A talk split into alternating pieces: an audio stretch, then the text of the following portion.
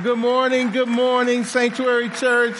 It is, uh, it's so good to be back with you guys again. Uh, I just want you to take a moment and just to, you have, you guys don't, I hope you know how blessed you are with the pastor that you have in Rod Collins. Uh, would you just, just, just thank him. Uh, he is awesome. Would you give it up for him real quick? Cause I, I believe, amen. Amen.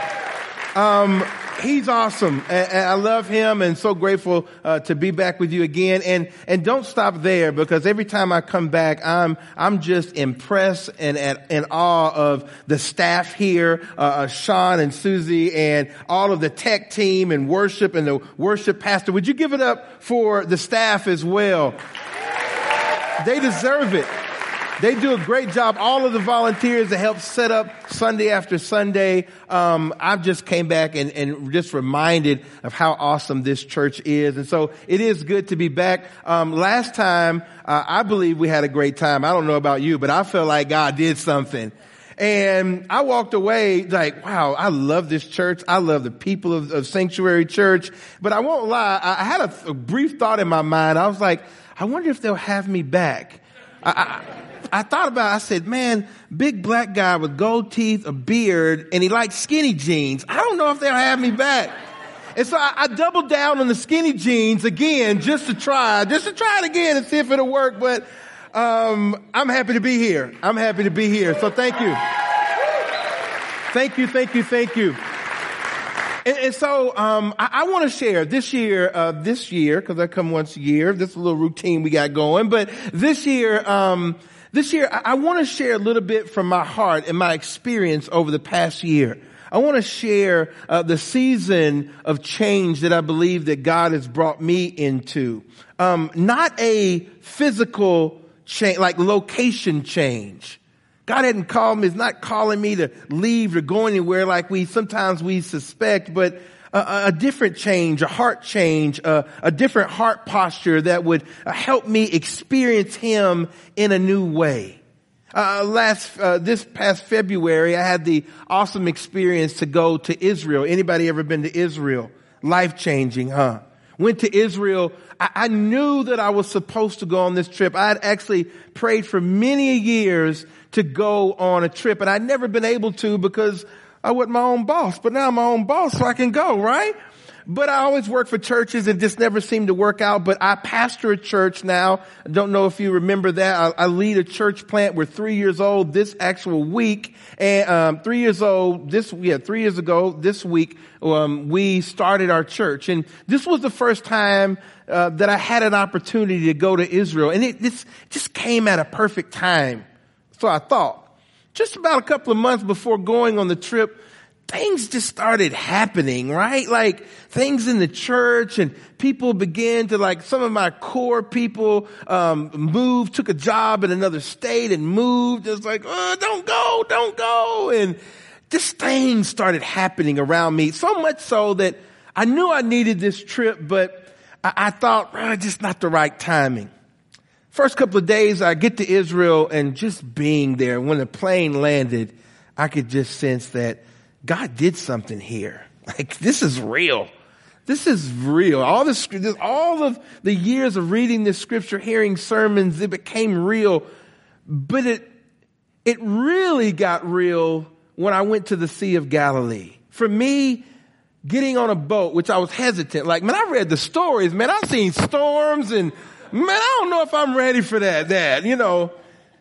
But I got on this boat and God, I mean, I just felt his presence. I mean, I, am not one to like just make up stuff, guys. Like I, I sense God's presence on this experience and worshiping him. And God began to speak to me deeply about, about changing, about my own comfort and how I've just kind of allowed it, one boat after another boat to sail without jumping in.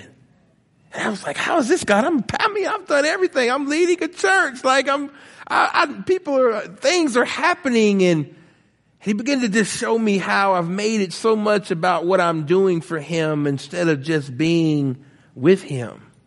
Maybe some of the obedience that I had stepped into was became more about me than it was just simply about him. And so I, I want to share out of that experience everything that I'm about to share is really a reflection of that experience and what God has been doing over the past year in me and what I've seen him, how he's used things to bring change in my life. And this morning I wonder if God is changing people, doing a work on the inside in leaders and in, and in churches, I, I wonder this morning if, if, if you're in that season of change. Not, not a location change, not a move, but a, a change on the inside. Can we pray before we get into God's word? Father, I just thank you this morning. I, I thank you for your still small voice that speaks to your people. I thank you, Jesus, for how over and over and over again you call those that are call themselves disciples to follow you. Lord, even some of your disciples, Lord, you say, cast your net on the other side. Lord, this morning I pray that by the power of your Holy Spirit that you would speak to your people, to your church in only ways that you could do.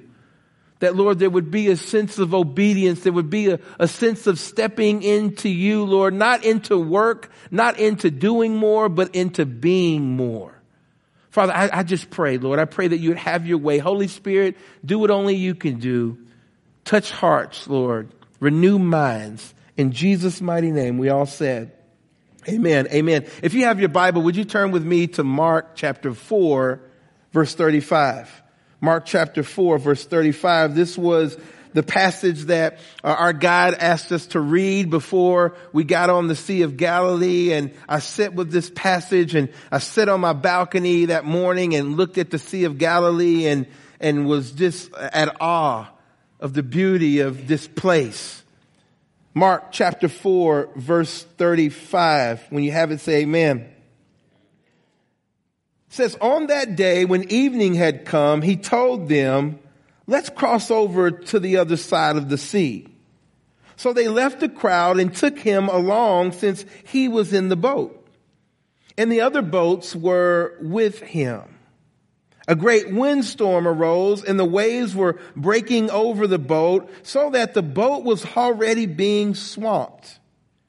He, Jesus, was in the stern sleeping on the cushion. Now, let me stop right there. I'm reading this at the Sea of Galilee and the cushion is bothering me. Like, what type of cushion did Jesus have? Was it like one of those memory foams? Like, did Jesus have back pain and neck pain? Like, what do you, what is this Jesus? And actually, uh, John Mark, the writer of this gospel, actually he writes this little detail in here for us to understand that th- this cushion was only for a person of authority to be in this place in the stern, the head of the ship, guiding the ship. It was, it was a detail to show that Jesus had authority. And everything after this scripture begins, in this scripture and beyond begins to show us how Jesus took authority. Amen? So it's not a memory foam if you thought that. No. So they woke him up and they said to him, teacher, don't you care that we're going to die? He got up, rebuked the wind and said to the sea, silence, be still. The wind ceased and there was great calm. Then he said to them, why are you afraid? Do you still have no faith? And they were terrified and asked one another, who then is this? Even the winds and the waves obey him. Now that's another point in Israel. I'm sitting here reading this and just when I read that passage, even the winds and the waves obey him, my arms start doing this and I start going back to children's church. It's like, even the winds and waves obey him. And I just saying that. I'm like, ah, stop, stop, stop. I gotta concentrate. I gotta concentrate. This passage Jesus speaks to the storm. They get into the boat. The disciples are asked to get into the boat. They get in and they were challenged. A storm arose and Jesus speaks to it, showing that he has been given authority over everything in heaven and in earth. How many sermons? I, will tell you this. I've heard a million sermons. As I read this in Israel, I realized that I've heard a million sermons, not like a million literally, but figuratively. I've heard a million sermons about about metaphorically speaking on this passage. I've heard pastors, they will usually start off their message like this. They'll say, how many of you guys feel like you're in a storm and Jesus is asleep? And I'm, my attention has been arrested. Like, yeah, I'm going through some hard stuff. And I'm like, God, where are you? Over and over, I begin to realize that the boat and the storm are used, uh, usually used metaphorically. Not something that's actual, but something that's out there, something that's spiritual, something that's super deep to us and causes us to think. Maybe some of those messages I heard, they ended like this. So guys, what boat are you in in this point of your life? And then we kind of sit in that and we're asked to sit in that moment, powerful moments. Or other, uh, here's another one we usually hear around this sermon. They say, what are the storms that are tossing your life around? And we begin to name and categorize the types of storms that we're experiencing. Now, don't hear me wrong. There's nothing wrong with these sermons. Actually, these sermons have changed and shaped me over the years. Nothing wrong with these sermons. But as I sit in Israel and begin to really sit with the passage, no commentaries, no, nothing else. I just sat with this and begin to realize and ask myself, this sermon, these sermons I've heard, they always use the boat in the storm metaphorically. What if the boat is just a boat? What if the boat that I just got in was simply a boat, a traveling vessel that was meant to get me from one place to another? I ask you the same question. What if the boat that we just read, what if it's just a traveling vessel meant to get you to the other side? What if the point of this message is simple?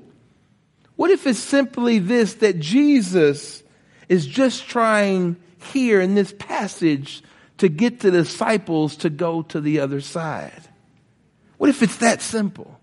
What if it's not about the storm? What if it's not about the boat? But what if it's the act of obedience to get in the boat and in doing so, that Jesus is just trying to take us somewhere? How is it, friends, that we continually miss Jesus' invitation to go to the other side with him, to get in the boat, to go on the other side with him when he asks in critical moments in our lives. The times that we sit there and we're asking, God, why? Why is this happening? How do we miss that voice that says Jesus' invitation that says, hey, come get in the boat. Let's go to the other side. Yeah. We got these big what ifs and these big whys and these big God, are you even there? And why did you allow all these questions that we talk, we talk, we talk, we talk. How do we miss it? Have we, have we overcomplicated this passage as pastors? Have we overcomplicated and made it too hard for our congregations to grasp? Have we made it too hard that it's like, oh, I just, I can't, I, I, I can't see my way out of this. I don't know if that's necessarily true. But what I do believe is true is, is that in these moments when we hear his voice, in these moments when he invites us this invitation is uncomfortable. And I think that we miss this invitation oftentimes is because we love our comfort. We love our comfort. We work most of our lives trying to be comfortable. We work, work hard so in our latter years we can, we can, we can rest and take it easy and society tells us that that is the proper way to live your life. And so anything that seems uncomfortable, we're like, ah, speak to the hand. How do we miss it? I think it's easy for us to stay in our comfort zone. See, when we're left to our own devices, we would rather stay right where we are.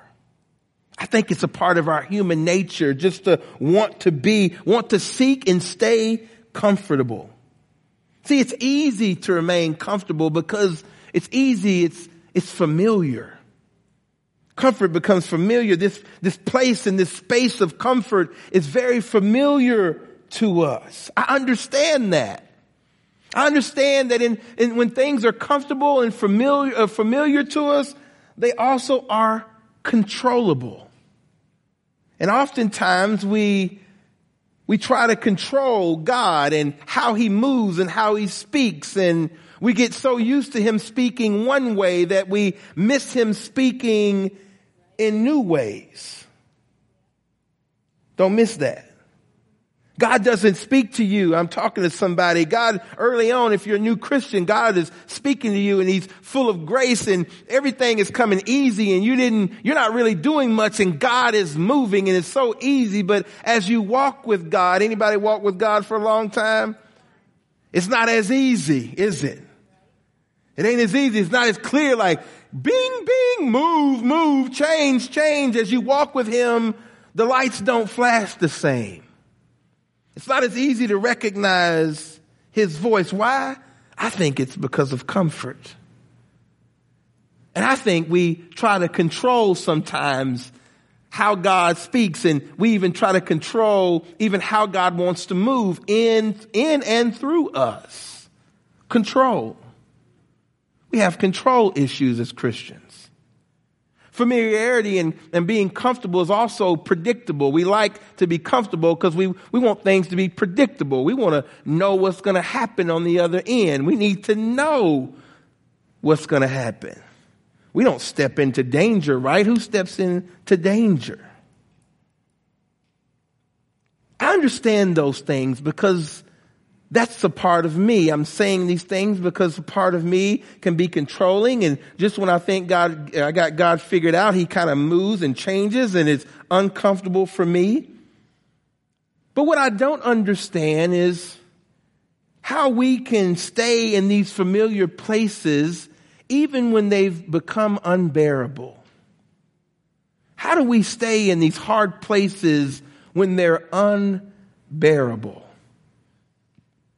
That's the story of my life. These changes that happen in life when life throws you a curveball and and, and you just want to stay in there and you're determined to hit the curveball. You can strike out a million times trying to hit the curve, like, don't swing at the curve. Life becomes unbearable. Why do we, why do we stay there? When just, just in the distance, Jesus is inviting us to move to the other side. Someone once said that life begins at the end of our comfort zones. Life begins at the end of our comfort zones that we experience. Well, you know the scriptures. Jesus said he came to give, come on now, I need to hear you. He came to give life and life to the full. He came to give even abundant life.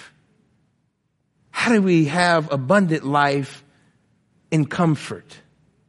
Life happens at the end of our comfort. It was that way for Jesus. Am I lying? It was that way for Jesus. Was Jesus' life? Did he enter in into this comfortable? It said that he came down and, and, and, and made himself in the image of man. He's God. He's fully divine, fully human. Jesus came down and, and experienced what we experienced. Said life happens at the end of our comfort zone. See, this is the story of God. The story of God is replete with stories of Him inviting His people to journey with, with Him. This is what we're called to as Christians to journey with God, to move when God moves, to have a heart that's open and pliable and, and, and usable for Him. This is the, this is the essence of Christianity. To be open, to move with God, to hear His voice and to move with Him. Genesis chapter 12, verse 1 is the story of Abram. God invites Abram in Genesis chapter 12, verse 1, and he says this, now the Lord said to Abram, go forth from your country and from your relatives and from your father's house to a land which I will show you. He calls Abram to go. Guess how old Abram was when he left his country? He was 75 years old, the scriptures say. He was 75 years old. I can imagine being 75 and God saying, Hey, leave everything, leave the place where your family has settled, leave everything and come and follow me to a place that I'm going to show you, to a people that you don't know yet. 70, how uncomfortable that must have been. God called Abram out of his comfort. How much more does he call us and will he call us out of our comfort zones? How much more? For me, this is really the story of my life. The very fact that I'm, I'm here speaking before you. God is, is, is, is proof of God calling me over and over and over again out of comfortable situations into uncomfortable situations. I never was a speaker. I had a big mouth. I got like excessive talking throughout grade school, so maybe he used that. Yeah, that's true. But besides that, besides that, but God over and over, see, I was comfortable in my sin. I couldn't have told you 15 years ago that I'd be pastoring a church, that I'd even see myself worthy to lead a church, to lead God's people. 15 years ago, selling drugs and, and, and living, uh, living uh, just a wayward life far from God with people that didn't want anything to do with God, how God would pluck me out of that. How he would speak to me when things, when I was depressed and things were hard and said, I'm gonna, I'm going to, I'm gonna bless you sent me to Hampton University uh, in Hampton, Virginia, to a place that I've never, never seen, never been to. But I sensed God's calling, and I didn't even wasn't even serving God. I wasn't even didn't even have a relationship at that point with God. My grandmother had a relationship, and she was one of those praying grandmothers, and I believe God got through to me through her. I stepped out into that. I had no plans of going to college. I, I had no, no plans, and I met God in college. He changed everything. He began to peel off addiction and peel off just all of the things, all of the things that I've allowed to accumulate and attach itself to me. He just began to peel them off. He was sanctifying me, and then he would justify me as I would go on to um, uh, divinity school and get a, a, master's of divinity and and do these things that I never would have thought. I didn't even want to go to college. Now, how do I get a master's degree? That's crazy. But over and over and over again, God called me and the thread in my own life story is just saying yes. It was just yes. Like, so you want to plant a church in Santa Ana? God, I'm a black man and they're all Mexicans there. Like, how does that work? You sure about that? I don't even, my wife is German. Like, we, I don't even speak German, much less, uh, come on. Yeah. Lamont, let's, let's go to the other side. I couldn't imagine, friends, I couldn't imagine not saying yes, like being in Santa Ana with the people that are not my people, but are my people today. I couldn't imagine not being with them. Couldn't see myself not doing that. I, I could, I, I can't, I miss them in the moment. I miss them this, this, in this moment because it was a place of assignment. See, the reality is, and when I was in Israel, I felt sitting there, being in the Sea of Galilee, all the things that God, God had done, it was beautiful. I felt, God, I've, I've arrived. And no, he said, no, it's time to go deeper, Lamont. It's time to go into your emotional health. It's not always about moving. As I said, it's not always about what you're doing for God. It's going down into the deepest uh, crevices of your heart. When, when, when things change, how do you respond? Because the reality is things were changing around me. And I'll tell you, I'm not going to lie. I used to be the young guy like, yeah, I love change. I love, man, I don't like change. I don't know. Don't nobody move, right? Stay here. I hate change. I don't want anything to change. Babe, don't change the spaghetti sauce. Don't change anything. I want it all the same. I promise you I'm a creature of habit for real, for real. I hate change. I was lying. I love change, right? No. God started showing me areas where change was happening and it was Him. People were moving and it was His doing. I was too dependent on beautiful people that God had brought and he removed them to allow me, to force me to depend on him. To depend that God, Lamont, I know what's best. I'm going to bring people in the right season. I've heard of stories of people that were serving God and they were doing the right thing and they just didn't have any money and missionaries would, would step out in the things of God and they had, it was super challenges, right? Didn't have any money and God would feed them every day. God would, a new person would bring food and you hear these stories and you're like, I don't want that. No, just bring it all at once, God, so I just know I can plan the week out, right? I'm talking to our comfort. I'm speaking to this growth. I learned over time that, that through this change, God was wanting to grow me spiritually. He wanted to grow me spiritually. See, what I'm saying, friends, this morning is Jesus is rather dissatisfied with letting us live on one side of the lake for too long. He's dissatisfied for, uh, uh, he's dissatisfied with us just saying, no, I'm good. Lord, I'm doing what you called me to do. i am pastoring the church. Everything's good. He's dissatisfied. There is a point in time, friends, that God is going to speak to you and ask you to step into something deeper. Not do more. Don't, don't hear me say do more. Some of us, we think it's always do more. And you're like, I got kids, I got this.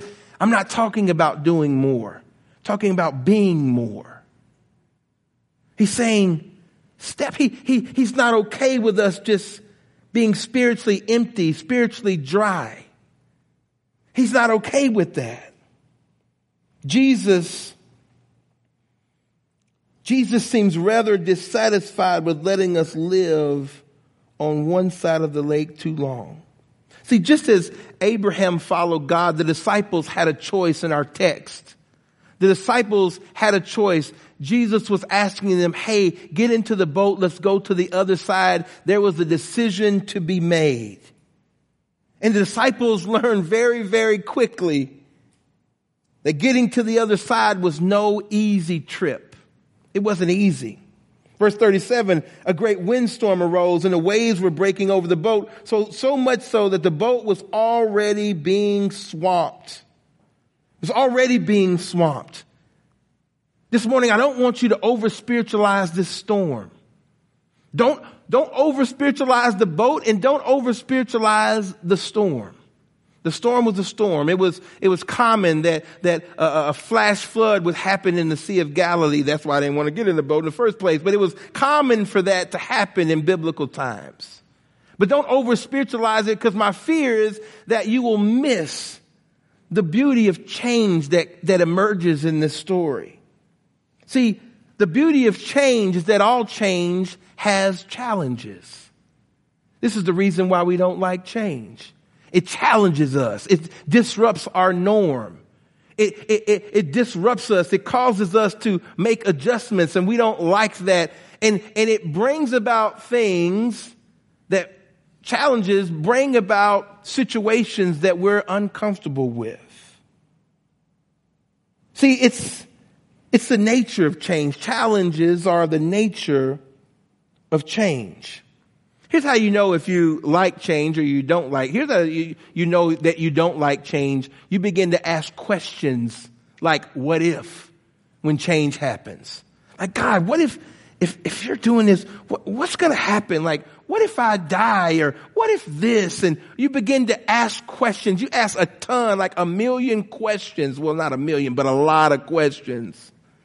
That's a good signal that you don't like change, that you're resistant to change. Now, it's not bad in and of itself, but it gets, it's bad when it gets to the point that it keeps you from moving into what God is calling you to.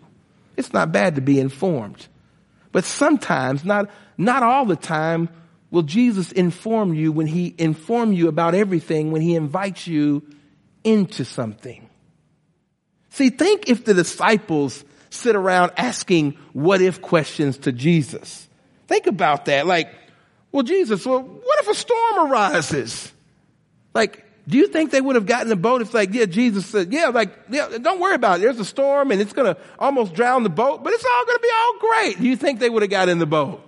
Not at all.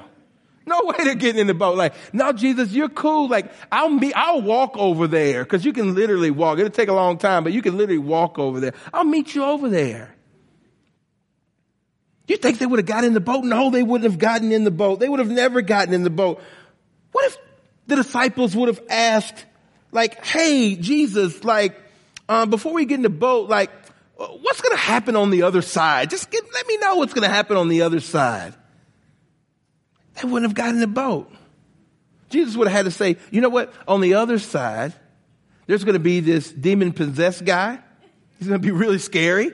And, and, and, and he's going to be, all these demons are going to be coming out, right? And I'm going to take those demons and I'm going to throw them in these pigs, right? And you guys are going to be right there, like right there. No, they're not getting in the boat. They're not getting in, the, like demons. Like, what are you talking about? They're not getting in the boat. None of us are getting in the boat. If Jesus asked us to, to go and to cast out demons, are we getting in the boat? No, we're not getting in the boat. We love our comfort. It's too much. We didn't sign up for all this. We just, we just want to go to church on Sunday and feel good. It's too much. They would have never, if the disciples would have asked all these what if questions, they would have never gotten in the boat.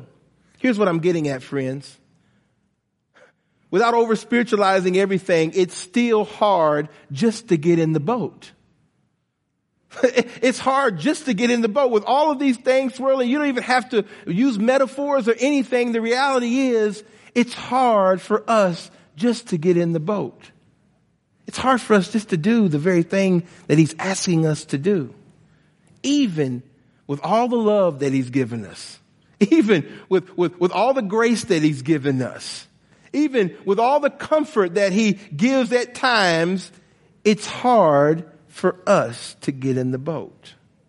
There's no need to over spiritualize. As I sit here and I realized it, when I sit and, and, sit with the scripture and begin to look at my life and how good God has been and this one thing that God is, is calling me to, to look at my emotions, to really deal with my emotional health, I realized it was hard. The simple thing, all these things I've overcome, being, being uh, raised in a single parent household, being raised in Section 8 housing, like all the things that I've overcome. Now God says, hey, you're 39 years old. Let's start looking at how you respond emotionally because it's important for the church. And I'm like, no, I don't want to cry. Look at me. I'm a big guy. I don't want to cry.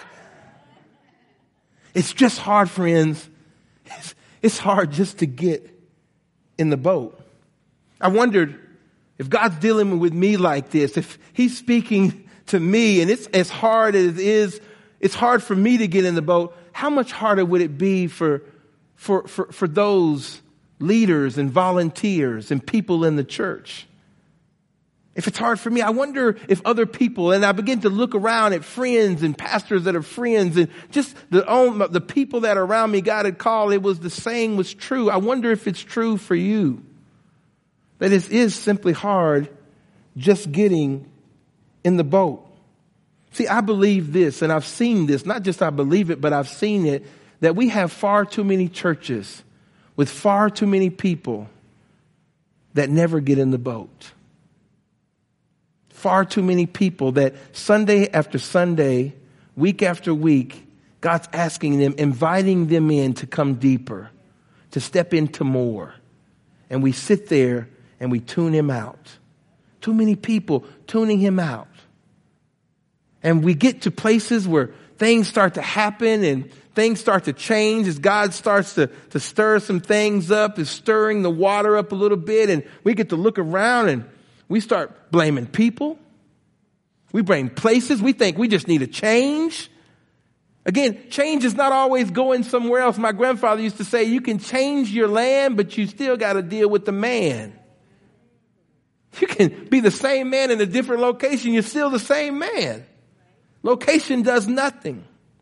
But the location of your heart is the most important. It's hard to get in the boat. So we have in our churches, uh, not only a church, a big C church that resistant to change, Leaders act this out. Pastors act this out all the time.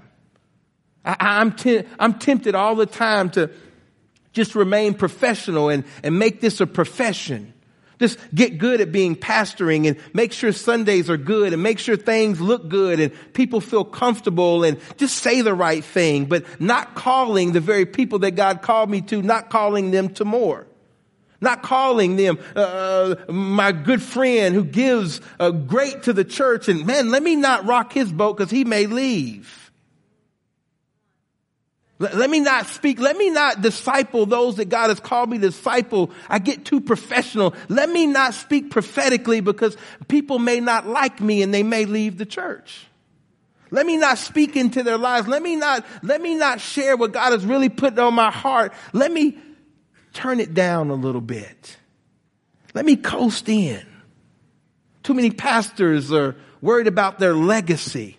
How could we worry about our legacy when, when it's more about His name? Isn't it supposed to be more about His name than our name? It's not just the leaders, it's, it's, it's, it's our older adults in the church. Older adults, and they've loved God for 30, 40 years. But they're sitting on their gifts, sitting on their talents, sitting on their gifts, because our world tells them that, oh, it's time to retire, that you don't have anything to offer. You've given too much. You've given enough. You can just ride off into the sunset. But the reality is, friends, that the older you get, you get, the more wisdom you have, the more you have to pour out. The church needs you. Church needs your voice. The church needs your experiences. The church, the kids and, and, and, and, and men my age now being 40 years old need to see that in our latter years, God can use us in our latter years.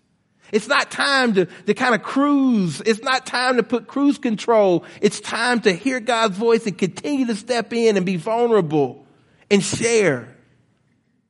Too many of our older adults sitting in churches, sitting on their gifts. And then we have millennials. I want to say nice thing about you millennials. I love y'all young people. I'm going to try hard to say nice things. I love y'all. I love you. I love you. But we have our millennials that are annoyed with the fact that Jesus would even ask them to get in a boat. They're so self-absorbed with their feelings and their emotions and their statuses. They're appalled that Jesus would, would, would take them out of their comfort zone. This is the reality. God is always, the scriptures over and over and over again call us to something more. Friends, the promise of the text this morning is this that Jesus is with you. Jesus never said, Hey, disciples, get into the boat and go to the other side and left you to figure it out. That's not the promise of the text. The promise of the text is that Jesus says, Come, let us go to the other side. Come, let us go, that He's with us, that He's walking hand in hand with us, that He's sitting in the stern at the head of the boat directing it and he has the power and the authority to speak to every situation in our lives. That's the promise of the text. That's the promise for you and I that as Christians, when he says go, rest assured, rest assured that you'll get to your destination with him. But if you stay docked on the side and grow complacent, the boat is sailed and you'll never grow. You'll never truly be happy. You'll begin to look at this and you'll get disillusioned with church. You'll get disillusioned with Jesus and you'll hear other voices tell you that, oh, you know, it's not real and all these things and you'll fall away. This is what happens to our church. This is what happens to us when we resist change, when we resist His voice. I believe there's more for us this morning, friends. He's calling us not to do more, but to be more. He's calling us to, to, to take what happens, to, to really be sensitive, not just on Sundays, but Monday through Saturday. He's calling us to, to, to take that devotional time. I'm thankful to God that you spend five minutes in devotional, but what if God asked you this morning to up it to 15? Would you do it? What if he said, you know that Oswald Chambers, that book, that devotional that you use that's amazing that you've been reading for the last 15 years? Um, what if you put that to the side right quick and let me give you something else? Would you do it? It would be uncomfortable, wouldn't it? What if you're sitting here and the next time there's an invite for, there's a need for children's ministry and you wouldn't see that as just a, a, volunteer or need, but you would see that as a role, as a calling, as something that God is actually calling you to, to use your unique design and gifts to make a difference. What if it was more than muscle? What if God wants to do something, a part of this setup team? What if He's bringing men together to, to, to lead a church to be strong for, not only for the church, but for their families? What if God is inviting you into that? What if it's deeper than, oh, you giving up your 6.30 a.m. to come and serve? What if He's inviting you into that for greater purpose? What if it's that? I can promise you this, and here's what I know, and I want to end with this, and what I've learned in my own, to be true in my own life, that growth is painful. Growth is painful. Growth is painful. It, it, it's just a nature, it's the nature of the beast that, that growth is painful. If you want to grow, it's going to cost you something. It's going to cost you something. It's going to cost you some of your time being a part, if you want to grow spiritually with others, then you have to, you have to jump in a small group. Like you can grow many other ways, but you have to give some time. That could be painful for you. Let, let me, let me, let me say this. I think I need to say this that some of us, you know what we do as Christians because we're all professional Christians at times. We give what we know we got abundance of. We give what we know we have an abundance of. Some of you, you are amazing givers financially and you give financially, but you don't give any time. You won't, you, ah, nope, because you know that time is the most valuable thing that you have. And that's the very thing God wants to put his finger on. Some of you, you serve. You, you, you, you're here and you serve God and we're thankful for that. We're thankful for givers, but you'll never give. You say, oh, my servant is my giving. Man, show me that in the Bible. I know I'm stepping on toes. I have to say it. We, I mean, I'm not, I'm, God don't care what you give. It's the fact that you give. We justify, we're all, again, we're all professional Christians. Like, yeah, I can, I'm, I'm, I'm giving something. But you don't give till it hurts. Like, that's growth. Pain, growth is painful. Some of you never give your gifts. Some of you don't see yourselves as leaders, but you're the very ones that God wants to raise up and have a voice in this church. There should be three, four sanctuary churches around here. Because you've all said yes, you all were willing to get out of the boat. That's not more work. It's because you're being who God called you to be. Some of you, God has given you a word. Some of you, God's calling you to lead a small group. He wants to give you a, he wants to use your talents and your gifts for his glory. I'm going overtime. I'm sorry. I'm sorry. Growth is painful.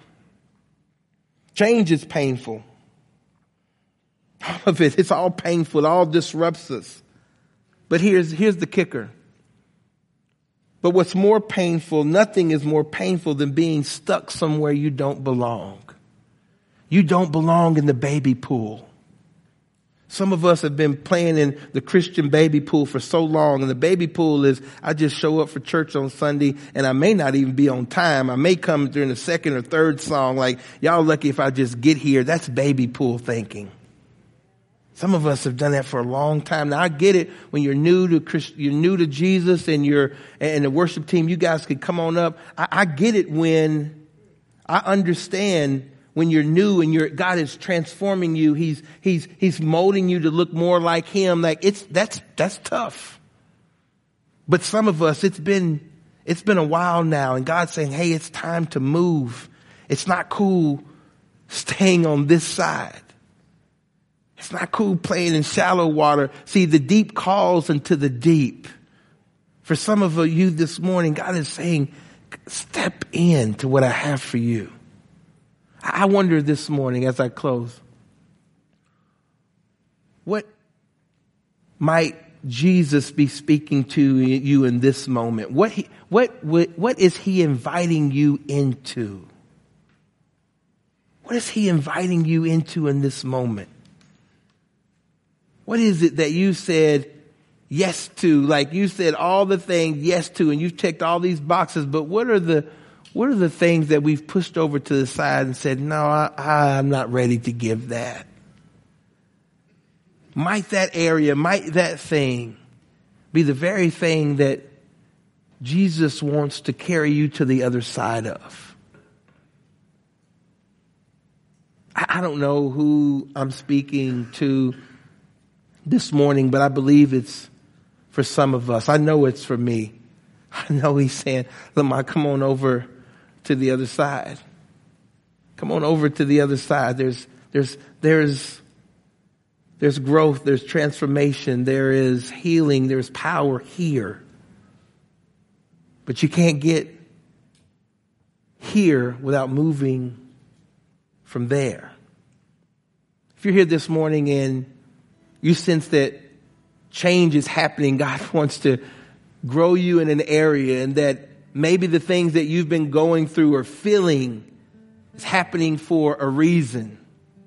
If that's you this morning, I want to pray for you and I want you to acknowledge that in a way, I want you to respond this morning in a very simple way, just simply by raising your hand saying, that's me. I know I need change. That's me. Amen. I, know I, I, I desire for change. There's something more. Amen. Amen. You can put your hand down. If you know that's you, just raise your hand. God has more. Not doing more. Not doing more, being more. Lord, I thank you, Father, for how you're speaking to your body this morning. How you're calling us to be in your presence, Lord, to setting your presence by stepping in and traveling and journeying with you. Father, I, I pray against, Lord, every lie that we have believed that the enemy has told us, Lord, where we don't have anything to offer, that we're not good enough to serve or to uh, to lead, Lord. I pray against every lie that has told us that it's okay to hit cruise control and and it's okay to just sit in mediocrity, Father God. I, I thank you, Lord, that you're calling us out of mediocrity, Lord, into a land of plenty, Lord, into a land of of of of, of flourishing, Father God. I thank you, Lord, that you are in this moment, drawing your people out. Lord, I thank you, Lord, that for those this morning that would choose whatever it is, whatever boat, Lord, that you're calling them to get in with you, Father God, I, I pray, Father, that Lord, as they make it to the other side, Lord, that they would be bold enough and courageous enough, Lord, to, to step out on the boat, Lord, and even to walk on water, Father God. I, I thank you for that, Lord, that some here, Lord, you have amazing things in store. Lord, more than we can ever ask or imagine, Father God. Lord, I thank you for that. I thank you, Lord, that you're restoring relationships, Lord, even in this moment, Lord, those that need a change, Lord, need a change in their relationships, in their marriage, Lord, in their work relationships, Lord. I thank you, Lord, that you're starting with them. You're starting with them, Father God. I thank you, Lord, for how the ways you're going to speak to your people in quiet times and in uh, in their bio, in their own personal Bible study and through small groups, Lord. I thank you that you're going to speak through people in this new season for some of us. Lord, I thank you, Lord, that there is transformation happening, Lord, that Lord, you, you would write your word on our hearts, Lord, that we may cling to your word, be ever so dependent on your word. Lord, I thank you, Father God, for those that would let go of all the things in the world that they're holding on to, Lord, and grab a hold of you, grab a hold of your word. Father, we just thank you. Father, we love you. We thank you, Lord, that where two or three are gathered, Lord, that you're in the midst, Father God. I thank you for being in our midst, Lord. And as we worship, as we go back into worship, Father, I just, I pray, Lord, that things would just easily begin to break off of us, Lord. Everything that's trying to entangle us, Lord, to keep us from making a change today, Lord. Pray you would break it in the mighty name of Jesus. Father, we just love you. Father, we thank you and we honor you. It's in Jesus' name we all said, Amen.